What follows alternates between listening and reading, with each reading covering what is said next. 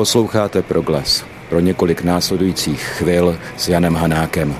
Stojím na ulici, která by podle mě měla být docela klidná, ale kousek dál hraje nějaká muzika, ale doufám, že tam, kam jdu, bude trochu klidněji.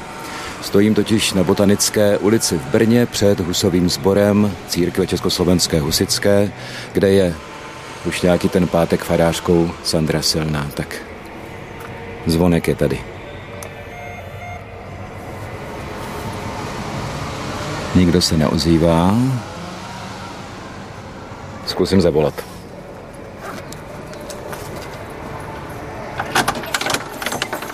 A zrovna volám. Já si říkám, že to asi nefunguje, člověče, ale já jsem hrozně, hrozně ulítaný. Ahoj, dvakrát, já se omlouvám. Jo, ne, zazvonil si na správný zvonek dokonce.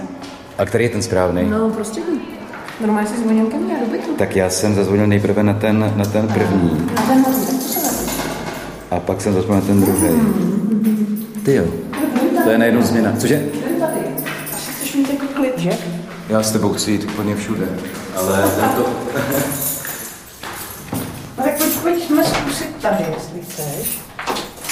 Nevadí ti psy. Psi mě nevadí rozhodně. Teda pokud mě nebudou moc oblizovat. Ne, jak se právě stalo. Jenom trošku. To je... Jenom trošku. Pojď dál. Jo. Ty jo, ale toto je, to je kocour.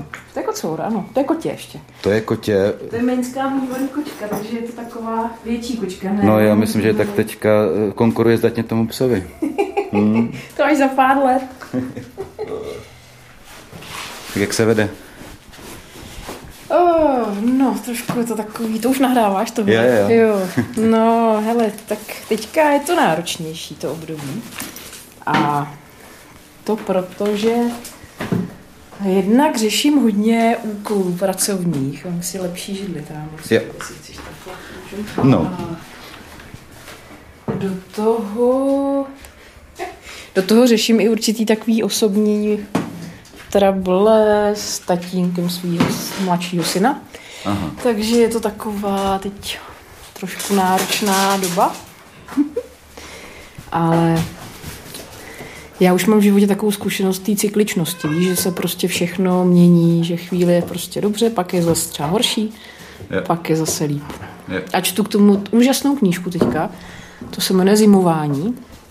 A to je přesně knížka od ženy, která zažila nějakou nemoc, prostě trable v manželství, eh, různý prostě takový jako věci, které se člověku prostě dějou v životě a nevím, jestli nás tohle nebude úplně rušit, ale Ne, když víme, že, to, že tady máš tygra Mám tmavého. tady, ano, mám tady tři kočky a mám tady psa, takže Ta kočka je tygr. Eh, ta kočka je takový tygr. Boris nemá velikost rysa. eh, zatím ještě ne, ale brzo bude. bude, ale je jako krásná. No. No, zkrátka to zimování, no, že, že ta žena jako popisuje to, jak eh, my jsme nastavený vlastně ve svém životě spíš ten čas vnímat jako lineárně a pořád máme někde v podvědomí zasutý, že bychom měli na té cestě životem jako si postupovat možná řekněme od toho jako, hm, nechci říct jako horšího, ale prostě od takového toho um, stavu, co je, jako pořád k lepšímu a lepšímu a dál a výš a tak. Kdežto v životě samozřejmě je to tak, že je to spíš cyklický a že se střídají období horší a lehčí a tak. A ona tam vlastně v té knížce zimování píše, jak se vyrovnává s těma obdobíma, když prostě zrovna se jako nedaří, nebo když se zkrátka, eh, když třeba člověk vyhoří v práci, já nevím, jako různé situace, jo? nebo tě zastaví nějaká nemoc, nebo prostě něco nečekaného, někdo se s tebou třeba rozejde, nebo, nebo se ti rozpadne jako vztah. Takový jako různý ty situace, které člověk normálně tak jako zná a většinou i zažívá, tak eh, že zkrátka se na ně vlastně svým způsobem můžeme jako i připravit v jistým slova smyslu. Jenom třeba i tím, že si člověk uvědomí, že se tohle v životě děje a že se to dá přežít, když prostě máme i tu důvěru a víru. Tak, jenom tak v kostce. Takže takhle já se mám, Honzo. Takhle já se mám, no, tak občas si popláču. Teda teď jako častěji než jindy, ale zase jako vnímám i, že třeba z mnoha stran přichází různá pomoc, třeba hlídání pro děti, nebo zvlášť pro toho mladšího syna, že v tom jako nejsem sama. Jak ti tady v těch osobních trablech pomáhá nebo nepomáhá to, že jsi farářka?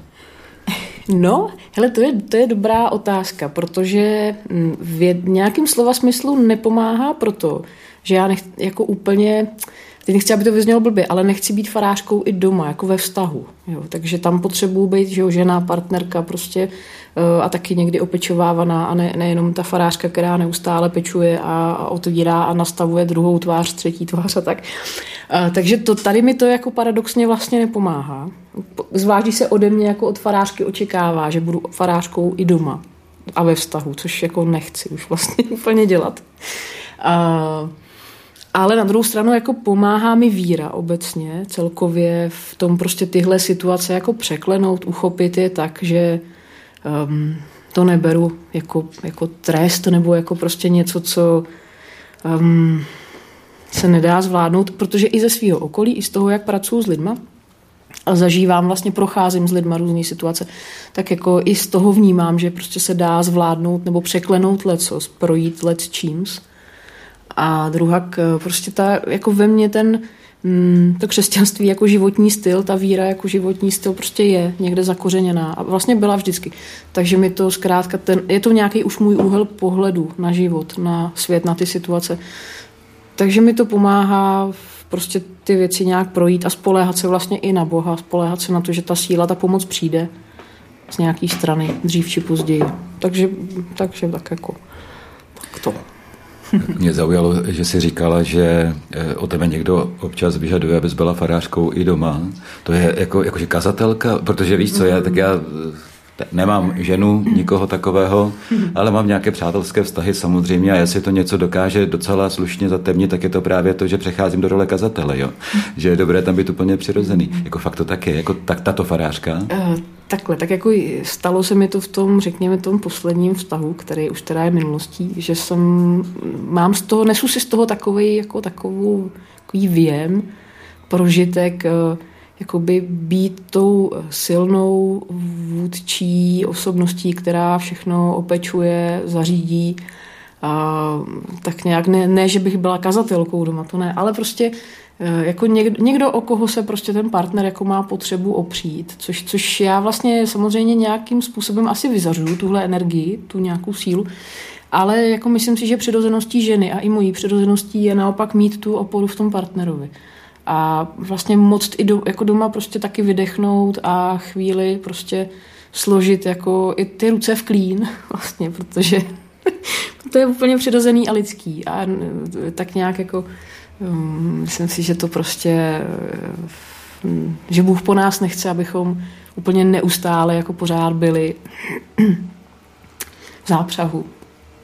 Takže, takže takhle jsem to jako myslela, no, že zkrátka se to nějak jako potkalo ty energie moje a toho bývalého partnera, ale vlastně jsem zjistila, že tohle to není úplně to, co bych chtěla žít jako do konce života. No. Hmm. Um, když už teda se bavíme na takto osobní rovině. No, tak ty se do toho vstoupila. Je pravda, že já jsem vstoupil do této místnosti za zapnutým mikrofonem, ale vstoupili jsme opravdu jako docela hluboce do toho, hmm co třeba mě poměrně hodně jako zajímá v poslední hmm. době, jsem katolík, to víš, farář, mm. takže principiálně konzerva jak uh, hodně, jo, a já uvažuji o tom, jak jako vlastně se dá uchopit kněžství a farářství ehm, jako i jinak než celibátně a jinak než mm. mužsky. Jo. Mm-hmm. A, a sbírám různé informace a jsou různá, různé zkušenosti. Jo. Třeba mám docela dobré zkušenosti, zpětnou vazbu od ženy, která je celibátnice. Jo. Mm-hmm. A tam si myslím, že v něčem se jako potkáváme docela dost a v něčem je to nesmírně inspirativní, ta mm-hmm. matka. Jako, mm-hmm. Jo. Ale myslím, že úplně jiný příběh je žena, muž, který prostě mají rodinu. Mm. Mimochodem, to tady tak jako říkáš ty, já se omlouvám, že to, ale tak, že ty různé eh, otce svých dětí, eh, eh, jako jaká je ta vlastně, abych se tom vyznal, ta historie a současnost? Jo, jo, tak to je taková možná teda pro posluchače Rádia Proglas taková pikantnost, nebo já nevím, ale je to, je to prostě život žitý mnou jako v upřímnosti, autenticitě a takhle se to sešlo a takový je výsledek. Já vlastně jsem byla vdaná za kolegu faráře naší církve. Máme syna spolu, Heřmana, který mu bude deset.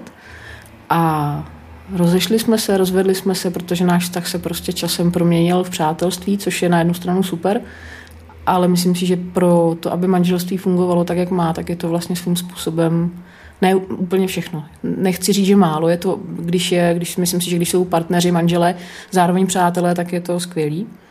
Ale když jsou jenom přátelé, tak si myslím, že tam prostě něco chybí. A takže my jsme se mm, rozešli, rozvedli posléze. A já jsem teda se přestěhovala do Brna z Prahy. A tady jsem potkala mm, tatínka svého mladšího syna Václava. No, ale jako ne, nikdy teda jsme se nevzali, protože nechtěl tatínek uh, mého syna si mě vzít. A vlastně všech jako víc sero věcí vedlo k tomu, že teď jsme teda taky od sebe, nežijeme spolu. Ale vychováváme, nebo vychováváme, prostě provázíme našeho syna. Jsme oba dál rodiče, takže se snažíme aspoň spolu na téhle rovině fungovat. Hmm. Prosím tě, uh, jak to bere uh, tvůj sbor, kde jsi mhm. farářkou, že ten tvůj osobní život a vztahový život je nebo jak by to řekl katolík, není to úplně správňácký. Mm. No, Honzo, tady asi se promítá opravdu to, že my jsme prostě církev, která je liberálnější, která nějakým způsobem jako odstoupila od toho konzervativního římskokatolického proudu a to posluchači asi vědí, jako, jak se to stalo, proč se to stalo. Takže eh, ono se to promítá vlastně do toho našeho života. Já nechci říkat, že by tohle, to, jak třeba žiju já, nebo i někteří moji kolegové, protože nakonec i náš bratr patriarcha se rozvedl, znovu oženil eh, a není to zdaleka tak jako mm, něco, co by bylo tak moc výjimečné. Ale nechci říct, že to je prostě nějaký jako standard nebo něco, co bychom jako bez mávnutí, jako by přešli prostě bez nějakého eh, prostě pozastavení se. Ale v, tady ve sboru já mám lidi takové, že oni sami jako jdou nějakou životní cestou. Les kdo, kdo tady prostě pomáhá a obětavě tady pomáhá a opravdu ne jako rok, dva, ale třeba desetiletí, tak je taky rozvedený. Prostě jsou to, jsou to lidé, kteří svoje životy žijí, mm, myslím si, že stejně upřímně, autenticky a zodpovědně, jako se o to snažím já, ale prostě ten život někdy takovýhle cesty, jako někdy, někdy se ty situace prostě stanou.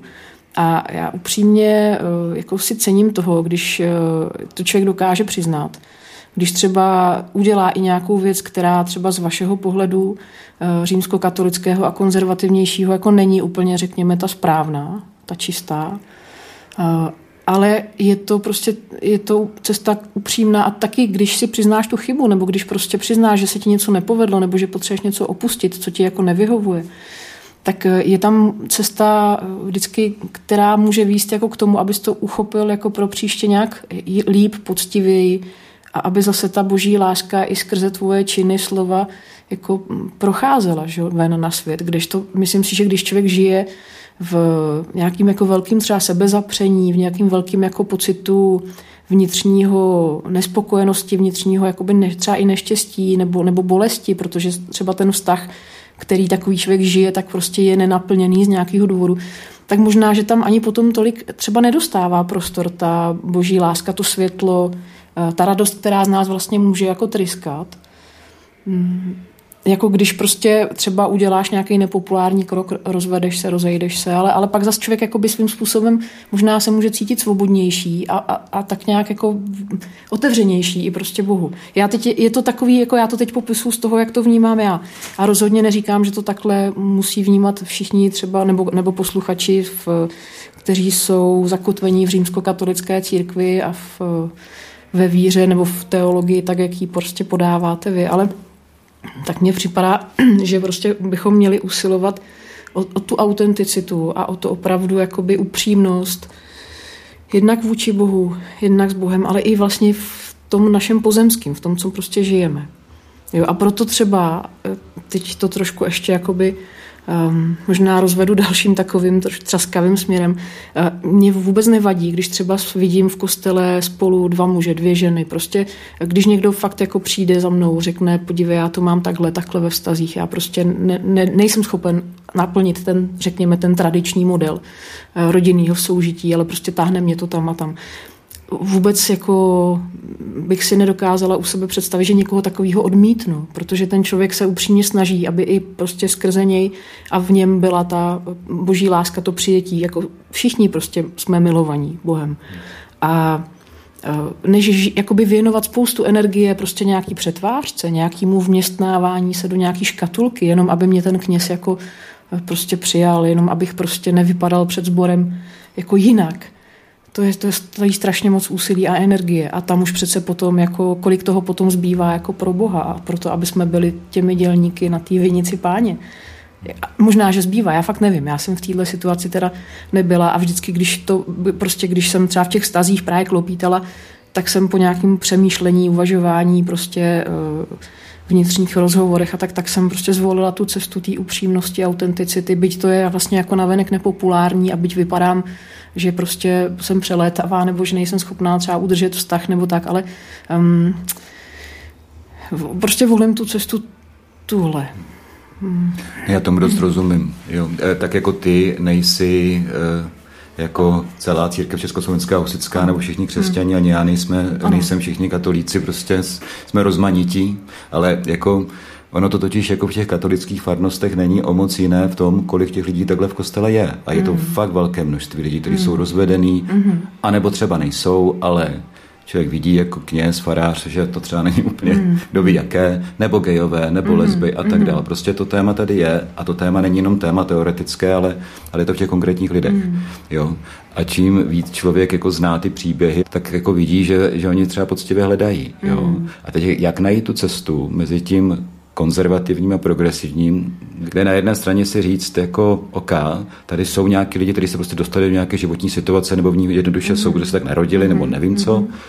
A je potřeba teda jim umožnit smysluplnou cestu, doprovázet je, jsou mm-hmm. součástí církve, tvoří a nejenom součástí, oni aktivně tvoří, že jo. A i v té rozmanitosti ale na druhé straně, aby to nebyla taková ta jako úplně bezbřehá relativizace, že tím pádem je to vlastně jako úplně jako jedno, mm. jo, tak předpokládám, že to tak nemáš, že, jo, že by to mm. bylo úplně jedno. Nebo máš? Uh, teďka myslíš ale při jakoby přijímání takových lidí, nebo, no, nebo uh, protože... Um, No, nebo mě to prosím tě No hele, je, jako zkusím, to, zkusím to takto, jo, že na jedné straně, tak třeba zůstanou těch rozvedených, mm-hmm, jo, mm-hmm. tak je tady nějaká, nějaká hodnota manželství, svátosti manželské, takže mm-hmm. stojí za to prostě jako to žít a člověk, mm-hmm. asi oba dva známe příběhy lidí, kteří spolu třeba strávili 50 let ano. a jsou naprosto úžasný, Mimochodem, jako eh, je pěkné vidět, že se ten člověk podívá, když jdou ti dva staříci do kostela hmm. ruku v ruce a říkáš si, ty měli ale štěstí, houby štěstí. Jo, když je člověk víc pozná, tak zjistí, že tam bylo jako dost haprů a že se museli hmm. jednoduše, ale, ale ta jistá jako krása je v tom, že v tom byli souběžně, že byli ochotní v tom jako oba dva být hmm. a překonávat třeba i ty krize. A tak je to úžasně, člověk vidí, že to dává smysl. Jo?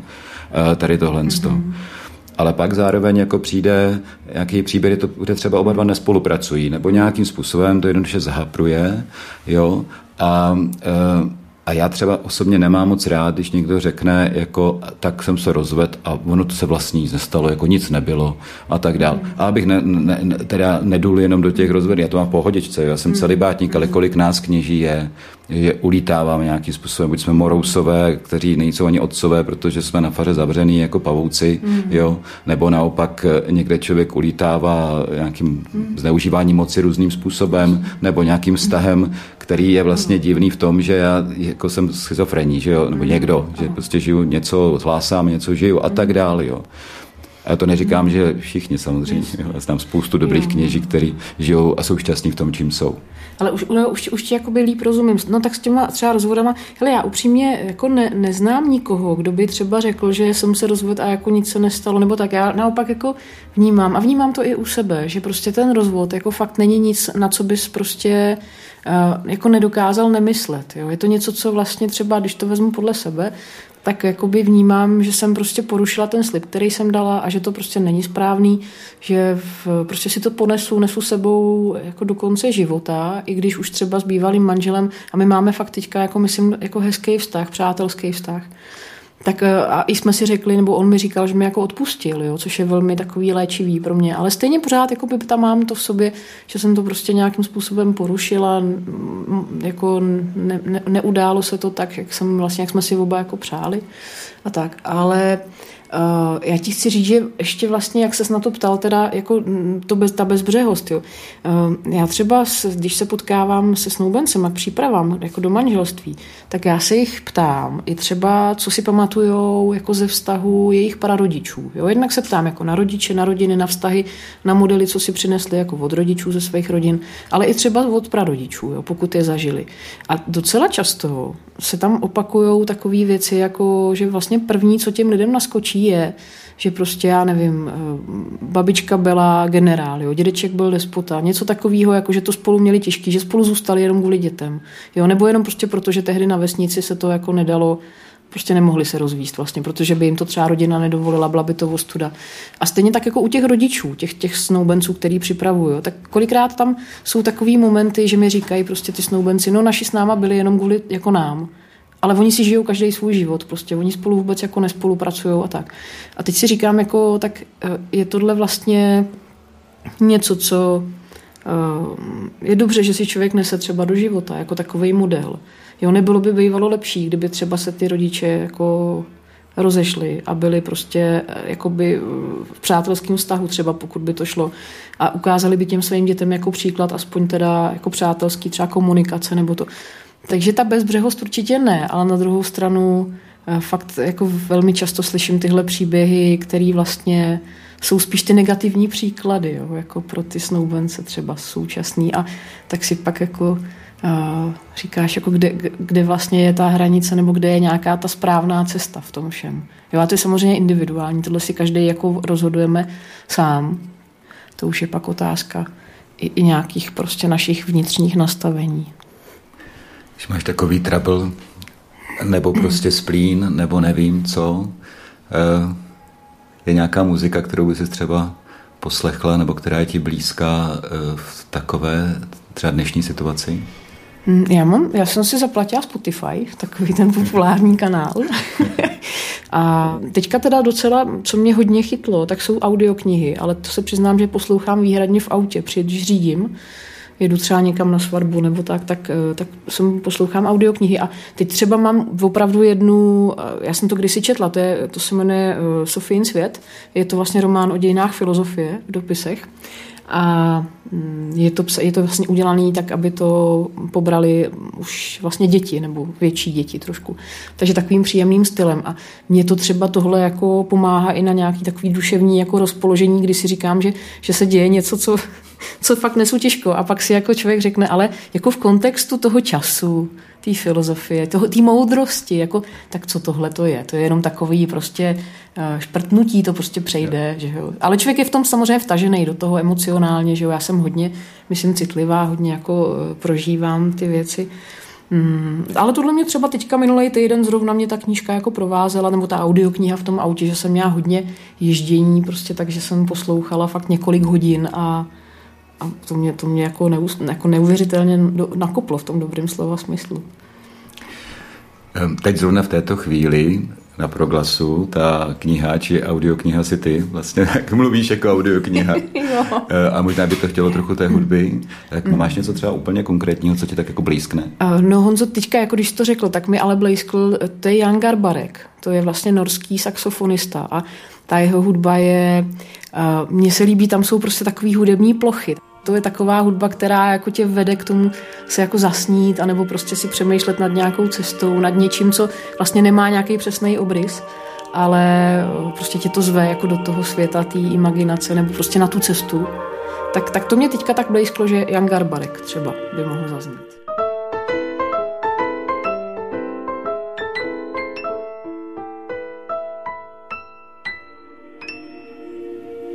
Posloucháte Proglas pro tyto chvíle s Janem Hanákem, ale nejsem tady naštěstí sám. Eh, jsem tady se Sandrou Silnou, která je farářkou eh, Husova sboru Církve Československé husické v Brně, eh, v perle brněnského funkcionalismu. A povídáme tady překvapivě nikoliv o Janu Husovi, nikoliv o kostele, ale k tomu se ještě dostaneme. Ale povídáme tady dost osobně a dost bych řekl důležitě o tom, jak žít v podstatě. Víš, mě hodně se honilo myslí, ani nejenom hlavou, když si mluvila před chvílí, téma jako jak žít svůj život v bolesti, a vnímat tu bolest jako ne něco, co člověk musí rychle překonat a nějak jako pokud možno zapudit něčím dobrým, ale opravdu jako ji nějak uchopit, řekl bych kristovsky, jako uchopit ne něco, co by člověk úplně s radostí vyhledával, to jistě ne, ale jako smysluplný kus života, autentický kus života, který člověka může posunout, eh, když se jako neuteče, nebo já nevím, jak bys to uchopila ty, to téma bolesti. No, tak jako mám s tím nějakou taky osobní zkušenost nebo, nebo přenesenou zkušenost tím, když někoho doprovázím nějaký životní bolesti. Eh, že jsou to prostě věci, které když člověk eh, tak nějak prostě před nima právě neutíká úplně, protože prostě jsou situace, před kterými stejně neutečeš. Jo, když ztratíš někoho blízkého, že jo, nebo tak, takže, takže tam prostě fakt nějakým způsobem to přijmout, mluvit o tom. Jo, jako, já nevím, potkávám se s lidma, kteří jako kdyby vlastně se styděli za svoji bolest. Kdyby se styděli, jako kdyby se styděli za svoje prožitky, za svoji v podstatě nějakou jako třeba slabost. Eh, a taky tak různě jako třeba skrývají, maskují, nemluví o ní, ale mě teda hodně pomáhá, i mě osobně, když už mám nějakou opravdu situaci bolavou, prostě něco, co už si říkám, já už nevím, jak dál, a že se mi to teda párkrát v životě taky stalo, tak vlastně o tom jako mluvit. Jako přiznat to, mluvit o tom, klidně, jako i bez obav, že tím zavalím svoje přátele a že se budu furt opakovat a že už budu prostě trapná a otravná s tím, že pořád si na něco jako vlastně jako by stěžuju nebo, nebo prostě něco tak pořád vytahuju jako to, protože ono, člověk si tím jako jednak uh, uleví, jednak tím vlastně i tím, že to vyslovíš nahlas, že tě někdo poslouchá, nesoudí tě, tak se ti pomáháš jakoby najít prostě tu cestu dál, pomaličku ohmatávat. Jo, že mm, vlastně to, to, když člověk vyslovuje to, co má vnitru, tak věřím tomu a jako ukazuje se mi i, že vlastně díky tomu, že to zazní, ty slova, ty pocity, všechno ta bolest ven, takže se může jako postupně i ukázat ta cesta dál, nebo že člověk tak jako nachází to smíření, nebo prostě vidí, že jakoby může jít dál. Jo. Protože já jsem o tom mluvila už na začátku dneska i souvisí s tím zase to, to zimování, no ta cykličnost, že vlastně zákonitě prostě asi nikdo z nás fakt neprožívá kontinuálně život jako, jako léto, pořád sluníčko, že jo. Prostě se ty období střídají, jo, jako v životě i, i prostě máš období, kdy fakt jsou jako, máš nějakou tíhu, máš nějaký problém, potřebuješ něco řešit, něco tě jako zastaví v tom rozletu, jak kdyby. A tohle se prostě nám v tom životě jako opakuje nějakým způsobem někde v nějakých variantách. Ale vlastně i to, že si člověk připustí eh, to, že tím lze projít, že předtím neutečeš, že to nezavřeš někam jako, nebo ne, nevytloukáš klín klínem, ne prostě, ale přiznáš si tu bolest, přiznáš si ten problém, přiznáš si to, že jsi třeba na dně, že potřebuješ pomoc. A když tím člověk jako projde, tak, tak jako víš potom, že dokážeš zvládnout i něco třeba dalšího, nebo prostě je to, je to, to taková ta cesta toho vnitřního růstu, mně to přijde, no, nebo toho prohlubování té lidskosti a vlastně i nacházení třeba s jako víc a víc toho, co znamená pro mě Bůh, co znamená pro mě ta prostě síla, která mě přesahuje, co pro mě znamená, jako, nebo co je vlastně i moje vnitřní síla. Jo? Jako, tak všechno spolu prostě souvisí. On je to s těma pocitama takové těžké. Eh, já třeba já to nerad používám, že něco cítím, protože kde kdo něco cítí hmm. a je to takové nadužívané slovo, tak se snažím říkat, že třeba něco vnímám. Ano. Ale vždycky si uvědomuju, že to je racionální výměna slov, hmm. že bych rád řekl cítím, akorát se mi teda nechce jít do toho proudu těch cítů hmm. všeho možného. Tomáš Pidlík, to je takový můj jako jeden z velkých učitelů, a on říkal, jako snad všechny uh, historicky filozofické školy uh, se snažili nějak jako definovat, co je to štěstí a hledat cestu, jak toho štěstí mm. dosáhnout. On říká, problém je, že hodně těchto škol to štěstí definuje psychologicky. Mm. To znamená, cítím se šťastný, jsem šťastný. A on říká, ta Kristova škola životní ta definuje štěstí ontologicky, jo. prostě bytostně. Jako jsem šťastný, protože jsem zvolil tu cestu a je hmm. jedno, jestli se tak cítím nebo ne. Hmm. Tady přikivuješ, tak bych řekl, že s tím asi možná souhlasíš. Pomáhá ti tady tato myšlenka v situaci, kdy zrovna fakt jako je ti blbě? No, mě, mě pomáhá to, že jsem zvolila uh, tu cestu vlastně duchovní, jako tu cestu víry, víš, když to převedu Eh, protože opravdu jako zažívám a vnímám vnitřně, že ta cesta víry, že člověku jako um, dává v hloubce, prostě v té největší hloubce, prostě ten pocit toho štěstí, ale, ale je to jako něco jiného, než jak si třeba štěstí definujeme takhle na první jako dobrou, nebo co, když se vysloví slovo štěstí, tak co si jako pod tím představíš. Hmm. Je to nějaký jako... Někdo jde. Mhm, vašík, vašík. Václavíku. Ahoj. Dobrý. Dobrý den. Dobrý den. Jsem na No. Um, možná pizzu takovouhle, no. Tak možná, možná si můžeme můžem klidně si posunout jenom o místnost vedle, aby jsme měli Jo, trošku jo, klidu jo, jo, jo, dobře. Ono ještě teďka... Uh, Ještě jich budu Václavíku, budeš pít pizzu, to víš, že budeš jíst pizzu, jenom to se musí ještě udělat, víš? Já budu papa. Budeš papat, akorát takhle se to ještě papat nedá, víš? To se ještě musí udělat. Tak jdeme vedle. Teďka ho, teď jsme se domluvili, že ho bude hlídat, no, ale nečeká se, já jsem myslela, že přijdu tak za hodinu, víš, to jo.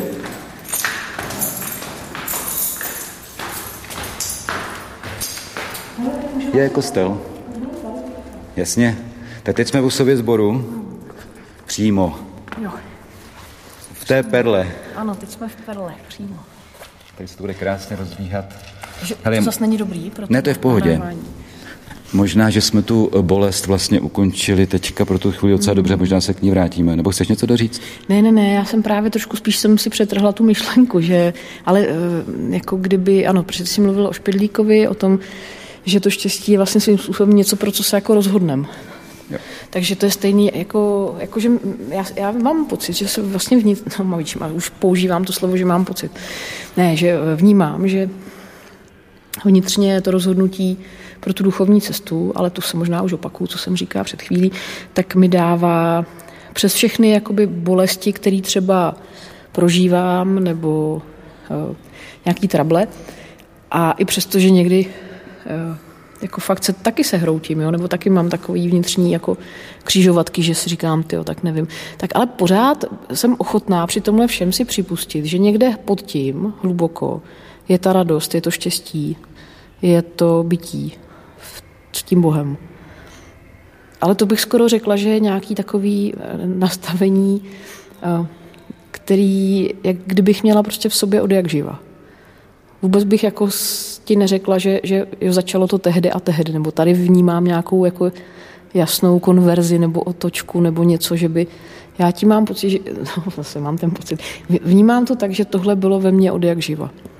To vědomí, že někde úplně hluboko je prostě ta, to eh, vyslyšení toho zavolání na tu boží cestu nebo, nebo zkrátka to bytí a to štěstí. Což neznamená, že jako nepláču, nebo že se nevstekám, nebo že nestrácím někdy chuť jako eh, pokračovat v něčem. Nebo zkrátka jako pro, provázejí mě veškerý možný emoce a, a eh, bolesti třeba, ale jsem, jak říkám, jsem ochotná přiznat a vnímám to, že pod tím vším někde v hloubce je ta, to štěstí. Jsme teďka tady jako eh, na schodech kostela v katolickém prostoru bych řekl, že to je mezi lodí a presbytářem. Teda mimochodem to schodiště je teda pořádné. Je to, hmm. Kolik je to schodu? Osm. Symbolické, je to schválně takhle? Počkej, raz, dva, tři, čtyři, pět, šest, sedm, osm. Jako plnost, no, je jedno to. Je to, to, možný, je to možný, je to možný, a to bychom se museli zeptat Víška. Ale Jo, ten který už nám to postav- neřekne, nám který to postavil. Je to možný? Jo, jo. No ale mě zajímá taková věc, víš, jako že já jsem se hodně dlouho bránil jako kněz tomu tradičnímu oslovení otče. Jsem si říkal, co, co já jsem za otce, když vysvětlili v 26 a tak podobně. A, ale po hodně dlouhé době jsem si uvědomil, že to je vlastně blbost to odmítat, když to někdo chce říct třeba, protože by to měla být pravda. Mm-hmm. Protože já se tím otcem prostě musím stávat, když nebudu otec, budu ten morous na té faře jak pavouk zavřený. Jo. Ale v té naší katolické tradici, až na jednu výjimku, kterou znám, jo, tak eh, vlastně nemáme tu možnost načítat, jaké to může být, když je eh, knězem žena. Tedy není to otec, ale matka. A, a já už jsem od této jedné ženy Ludmily Javorové slyšel, že, že ona říká, ona to žena prostě v sobě má, to mateřství, ona se to vlastně nemusí jako učit. Jo. Muž se otcem stává, žena tou matkou v podstatě je, může z toho nějak asi utéct, bych řekl, ale ona je. A je to, je to jakási plodnost, která v ní je. Dokonce ona říká, že si myslí, že je žena vlastně více disponovaná žít celibát než muž. Jo. To jsou zajímavé věci, které samozřejmě neznám z vlastní zkušenosti, jenom to zní saju, že mi to přijde zajímavý. Jak to třeba jako vnímáš ty, to, to, že jsi matka nebo to mateřství duchovní? Duchovní mateřství. No myslíš? jasně, jako farářka. No. Uh, počkej, a teďka, teďka máš na mysli jako to, že jako, jako žena, matka, jsem zároveň farářkou. Takhle, takhle je to směřovaný. Jo, tak já to beru tak, že vlastně je to nějaká kněžská hmm. role, kterou ty žiješ a ty do ní nějak dáváš sebe. Hmm. Samozřejmě, jo. Asi žena. Asi matka si i biologická, matka, ano, jako ano, biologická, ano. prostě máš děti ano. a tak. Ale jestli vnímáš tenhle ten rozměr jako mateřský vůči sboru. No vnímám to, že mám samozřejmě tu tendenci to tady nějakým způsobem zvelebovat, opečovávat, opečovat o ty vztahy. Vnímám to, že s tou mojí, s tím mým působením a s tou mojí službou farářskou, kněžskou, je spojená určitá, určitý očekávání i takového toho mužského charakteru, co se týká organizace, třeba co se týká určité jakoby, takové vůdčí role. Jako je tam určitá taková tendence jako nějak uchopit i to, že teda já vlastně se starám, já pečuju a já i vedu zároveň ten sbor nějakým způsobem. Tak um, Akorát zase já nemám ten pohled jakoby toho, toho, toho, toho mužského, jakoby toho, eh, takže mně se to těžko nějak jako No já zase jako nemám odděluje. toho ženského, tak se tě ptám. A, já se jako farářka cítím jako dobře. Mě to vlastně, mě ten rozměr toho, nebo, nebo ta služba, jako nijak eh, nejde eh, jako proti tomu ženství, až jako v jednom možná momentu, kdy právě tím, že jsem jako matkou, že mám ty děti, a že mám tendenci tedy i budovat nějaký partnerský vztah, tak eh, někdy se prostě mm, musí víc sladit to, abych byla pro ty svoje děti dostatečně, měla pro ně dostatek prostoru, času a zároveň se věnovala tomu sboru a lidem, kteří přichází a kteří kolikrát třeba uh, nerozlišují, prostě jestli je ráno, večer, jo, potřebují pomoc. Tak, tak jako tohle, jestli, jestli je teda něco, co tam vnímám, tak jako eh, v souvislosti s mateřstvím a s případnýma prostě eh, tlakama, tak, tak je to tohle.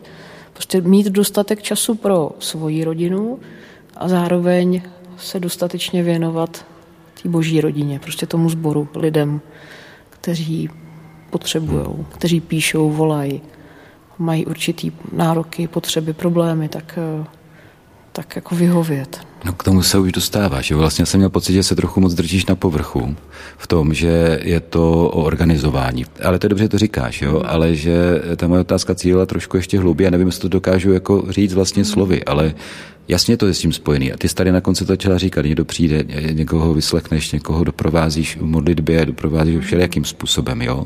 Jako mě jde vlastně tady o tohle tu duchovní rovinu, to rozvíjení, to, tak to vnímám, že kně, ta kněžská role je vlastně o rozvíjení těch lidí, který doprovázíš. Mm-hmm. Jo? A, e, a uchopování opravdu té jako mystické podstaty bytí, která se ale velmi konkrétně uskutečňuje v konkrétních situacích, ale jako by má nějaký motiv. Jo? Mm-hmm. Já nejsem otec rodiny, mm-hmm. ale vnímám, že aspoň jak já to chápu, tohle to je hodně otcovský. Prostě jako doprovází ho, načítáš ho a samozřejmě jako na modlitbě je to postavený. Jo.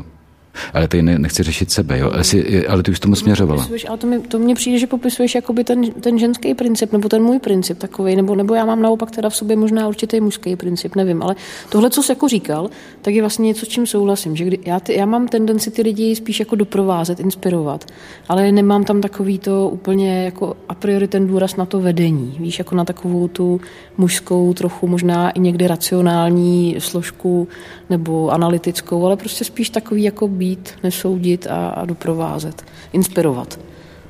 Tak, eh, ale jako, jako skoro bych ti řekla takovým jako činem, no, ne, ne, ne tak úplně jako tolik slovem třeba, ale spíš jako činem. Yep. A mně to nějak jako koresponduje s tím prostě, jak jako třeba s, žiju, jak uchopů tu službu, tu péči, prostě nějaký jako, jako právě to dopracování se i k té autenticitě a takhle, takhle vlastně jako směřovat k tomu, k té inspiraci a doprovázení. No. Takže řeknu ti pro ty z nás kněze muže, mm. kteří mají jaksi víc rozvinutou takovou tu složku jako rozhodovat, vést a mít skvělé myšlenky a předpokládat, že všichni ostatní je sdílejí, tak těm bych nesmírně přál pro eh, zdraví jejich duchovní i lidský, stejně jako té farnosti nebo sboru, aby měli tu ženu, která jim večer řekne, hele, Jiníku, jako takhle fakt jako ne, jo. Eh, když nemají ten korektiv, je to blbý. No nebo ne, nemusí to být jako úplně nutně slovy jako takhle, fakt ne, ale prostě eh, pro, jakoby ukázat i nějaký jiný pohled, víš? Yep. Protože prostě ten, že jo, je to, je, to, je to vztah, je to spolupráce, stejně jako, jako s Bohem si prostě buduješ vztah a prostě nevím, jak, jak předpokládám, že to děláš taky, ale že vnitřně jako hovoříš s Bohem prostě a teďka, teďka se ti dostává třeba nějakých jako odpovědí a tak a, a prostě snažíš se jako vidět teda kromě toho svého pohledu i pohled prostě druhého, že, což um, ve chvíli, kdy teda spíš ten, jako, že jsem tě chtěla jenom navázat na to, že ten, ten dialog, prostě ten jiný pohled taky. Mít prostě k sobě někoho, kdo ti rozumí a zároveň je schopen ti třeba jakoby určitým způsobem nastavit to zrcadlo nebo ti poskytnout svůj pohled a pak se třeba hledá ta společná cesta. A řeknu ti, jednou mi jeden taky eh, takový silný člověk, takový duchovní, taková inspirace velká, Kaja Satoria mi jednou říkal, ale k tomu, aby se jako uchopil plnost kněžství, míněno teda v tom katolickém smyslu, teda chlap, celibátník, mm. musíš zažít hluboké ženské přátelství. A já jsem si to tehdy jako zapsal někde do myslí, že to je jako důležitá věc, protože jsem říkal, to je důležitý, ale jako samozřejmě jsem to ještě nějak nevnímal jako konkrétní situaci. A, a pak se mi to stalo. A myslím si, že a i víckrát třeba, jo, je to tak je. A myslím, že to je jako hodně silné právě proto, aby i v tom faráři byl ten jako kontakt s tím druhým světem, který dostatečně blízký na to, abych se s ním jako vzájemně nebál hádat a zároveň jako chápat, mm-hmm. jakoby eh, vnímat, jo a částečně přejímat mm-hmm. některé věci, nebo minimálně pochopit, že někdo něco má prostě jinak a že to, že se míjíme, třeba racionálně, neznamená, že se nemůžeme jako mít rádi. Jo? Mm-hmm. No to, tohle třeba, teda musím říct, že my máme opravdu snažší v tom, že můžeme mít ty vztahy a vlastně ži, jako žijeme ve vztazích a tím pádem prostě poznáváš třeba, nebo já poznávám to mužské myšlení a tak. Takže hmm, No, je, je to v něčem, je to asi snažší a zároveň v něčem to není úplně tak snadný, protože když ti řeknu ještě takový jeden aspekt eh, toho, co vnímám, když jsem farářkou, jednak je jakoby velmi těžký pro mě uh, vůbec jako uh, najít partnera. Je to, je to, myslím, že v českých mužích jako jsou vůči ženám farářkám teda docela předsudky jako vnímám, že, že z toho mužského pohledu prostě žena farářka je trošku zvláštní jako tvor. ale to jsem odbočila od těch asi tvých, jako, ne, jako, od toho tvého dotazu, ale přijde dobré to zmínit, promiň.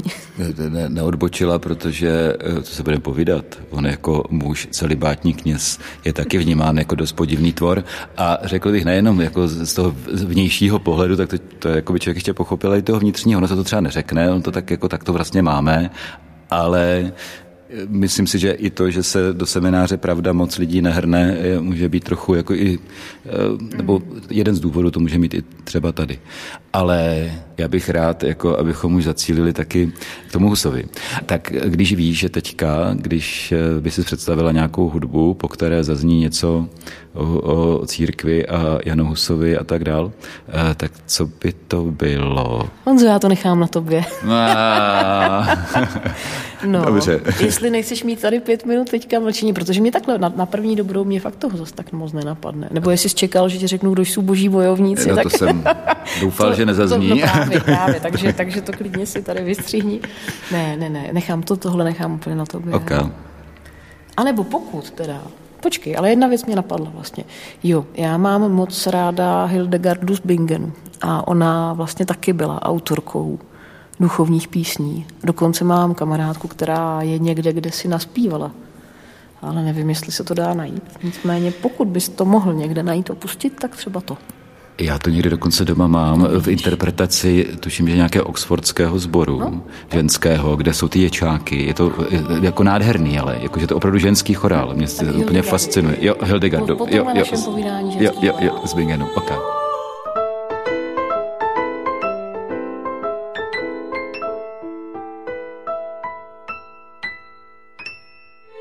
Posloucháte Proglas, ještě stále pro tyto chvíle s Janem Hanákem. A jak to zní, i tady té ozvěny, tak jsme v prostorách Husova sboru církve Československé husické v Brně na Botanické, v perle meziválečného funkcionalismu a sedím tady na schodech eh, před oltářem se Sandrou Silnou, zdejší farářkou. Sandro, jsi ty Čechoslovačka nebo husitka? Čechoslovačka. A proč ne husitka? A takhle, já, když, když, by se, když se ptáš takhle, tak proč ne husitka? Protože většina uh, lidí, se kterými se setkávám, tak když řeknu, že jsem farářkou církve Československé husické, tak jim automaticky naskočí prostě husité. A se všemi těmi prostě konotacemi, které to sebou... Bojovníci, ano. ano, ano, ano. A uh, málo kdo si vlastně spojí uh, tuhle církev s mistrem Janem Husem. Spíš opravdu to první, co tam naskakuje, jsou ty husité. A proto říkám, že jsem Čechoslovačka. My jsme nakonec ten, takhle ten název užívali nejdřív, že jo, jenom církev Československá, církev tady národní, prostě Česk, v tehdejším Československu. A nějakým způsobem uh, mám třeba s uh, určitou velkou sympatii i třeba pro Tomáše Garika Masaryka, takže prostě když se řekne jako Českosloven, nebo řekneš Čechoslovák, tak mě tam zase naskakuje Masaryk k tomu a tak ti řeknu, že jsem Čechoslovačka. Hmm. Tak ono to asi přesnější, protože to, eh, já vás to tak vnímám, že církev Československá, když v roce 19 nebo 20 vzniká, respektive vzniká, no tak tady zrodila se, zrodila se řekněme, eh, tak, eh, takže to byla, když to velmi zjednoduším, taková zpočátku, prostě taková národní obdoba katolické církve, která se velmi rychle teda posunula i vlivem Karla Farského takže se myslím, že v roce 24 nebo kdy se část eh, tohoto společenství vyděluje a vzniká pravoslavná církev stavící na Cydlo Metodiovi a tak dál. Eh, ale v té době tam žádný jako husický eh, přívlastek nebyl. To přichází v roce 1971, což je pro mnohé docela překvapivé. Pro, proč to vlastně stalo? No, má se za to, že z stran historického vývoje církev potřebovala opravdu víc jako ukotvit svoji identitu takže se přijal ten přídomek Husická, ale právě s tím poukazem na učení mistra Jana Husa a vůbec jako kdyby na eh, další učitele v, skrze v průběhu dějin Jana Blahoslava, Jana Amose Komenského a podobně. Takže eh, prostě Vnímám to tak, učili nás to tak na katedře, vyskytuje se to v mnohé literatuře z dějin naší církve, že to bylo z důvodu toho, jako kdyby ukotvit vícerou identitu církve. A možná, že už tehdy, v těch 70. letech nebo na konci 60. let, prostě eh, pocitil, protože nastal i úpadek církve československé. Co si budeme povídat, ten největší rozmach byl hned po vzniku během prvních 10-15 let a pak vlastně eh, opravdu už eh, i díky dějiným událostem eh, protektorátu druhé světové válce, nástupu komunismu, mm, církev Československá vlastně ztrácela. A možná, že tohle, nebo ne možná, ale tohle byl asi jeden z pokusů, jak eh, vlastně upevnit tu identitu, jak, jak tu církev zase pozvednout, eh, vlastně připomenout jí duchovní tradici, a, nebo spíš jakoby jednoho z těch učitelů, inspirátorů hmm. církve. Takže proto, proto pak je ten přídomek eh, Husická, který teda od toho roku 71 užíváme, ale bohužel eh, nějaký úbytek členů a vůbec jako to, že ta, ta církev eh, ztrácí, tak to jako nezastavilo. No tak to asi při jmenování nezastaví, ale nejenom. Hele, v katolické církvi proběhl koncil v letech 62-65 a e, taky se dneska může zdát, a byl velmi reformní, jo, a může se zdát, že nic nezastavil, jak se to vezme. Jo, mnozí říkají, že kdyby nebyl, tak by ten úbytek byl mnohem větší, jo? E, že to bylo nutné. Jo? Ale tak to je, asi neděláme reformy proto, abychom měli hodně lidí v kostele, ale spíše by to nějak dávalo smysl, bylo to nějak autentický. A ono je to, když se řekne mistr Jan Hus a jeho odkaz, jak žije eh, v církvích, já bych skoro řekl většinou, dejme tomu, na území Čech, Moravy a možná trochu Slovenska, ale to si spíš myslím, že moc ne. A nikde jinde taky bych řekl, že moc ne. Je to prostě reformátor, který je důležitý nějakým způsobem pro nás. Jo? A když se tak ale podívám na různé, pochopitelně, spíš protestantské církve, že? protože od katoliku se nedá očekávat historicky, že by zrovna prosazovali Jana Husa, i když věci se mění a změnili už dávno docela, ale i v souvislosti s koncilem a třeba docela slavným projevem kardinála Berana, který jako tam o Janu Husovi docela dost mluvil a mimochodem měl v té svatopetrské bazilice u těch tisíců eh, biskupů standing ovation, teda nemluvil jenom o Janu Husovi, ale bylo to dost důležité, jo, co tam říkal. O svobodě svědomí to bylo. Ale eh, Přesto všechno, jo, když se podívám na ty e, naše církve, tak bych řekl, že k Janu Husovi má patrně nejblíž historicky církev českobratrská, evangelická, případně církev bratrská, protože obě dvě vnímám jako takové dědičky jednoty bratrské, ale vlastně jako podstatě je víc vnímám, že oni se eh, odvozují, dejme tomu, od Jana Mose Komenského této doby, jo, jednoty bratrské této doby, ale skoro mám pocit, že ten Jan Hus tak trošičku jako zůstává jako solitérní postava, že není jakoby úplně žádný společenství, který by přímo eh, se stavilo na něm samotné, možná protože on v podstatě žádnou církev nezaložil, že jo.